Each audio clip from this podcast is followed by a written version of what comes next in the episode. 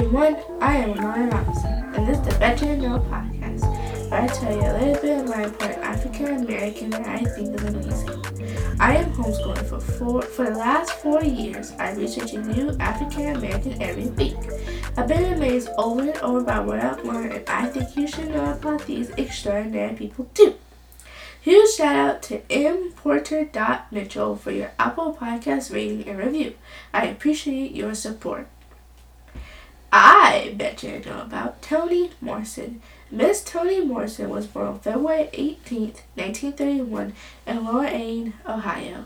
Miss Toni Morrison was an American novelist, essayist, book editor, and college professor. Miss Toni, born Chloe Anthony Wolford, was the second oldest of four children. Her father worked as a welder and her mother was a domestic worker. Miss Toni says that her parents instilled a love of reading, music, and folklore in her, along with the ability to see things clearly and have a unique perspective. Miss Toni lived in an integrated neighborhood, and when she was in first grade, she didn't know that she was the only person that could read, or that she was the only black kid in the class. While attending Lorain High School, she was on the debate team, the yearbook staff, and in the drama club. Miss Toni also took Latin in school and read many great works of European literature. She graduated from Lorain High School with honors in 1949. Miss Toni went to Howard University and she majored in English. After graduating with a Bachelor of Arts from Howard in 1953, Miss Toni continued her education at Cornell University and earned a Master's of Arts in English in 1955. Then she taught at Texas Southern University for 2 years. In 1957, Miss Toni went back to Howard University to teach. There she met Harold Morrison and they got married in 1958. In 1961, Miss Toni had her first child. After having her son, Miss Toni joined a writer's group. This is where she began working on her first novel, which started out as a short story. In 1963, Miss Toni decided to leave Howard and travel Europe with her husband and son.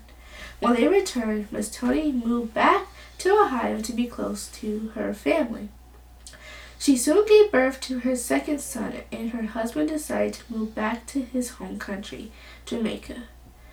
The next year, Miss Toni moved to Sarah Keys, New York, with her sons. She worked for a textbook publisher as a senior editor.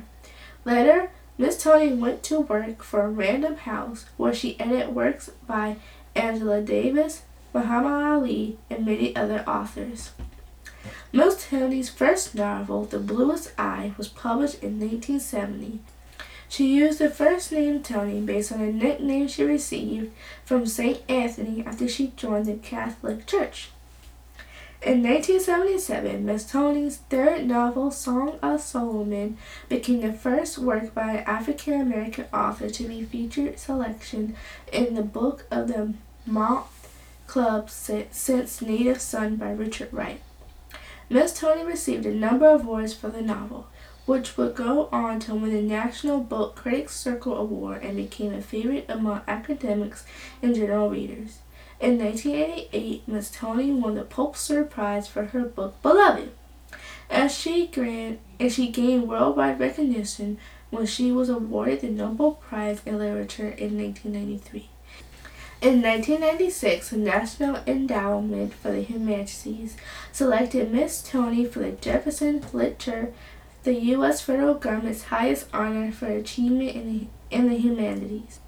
That very same year, Miss Toni was honored with the National Book Foundation Medal of Distinguished Contribution to the American Letters.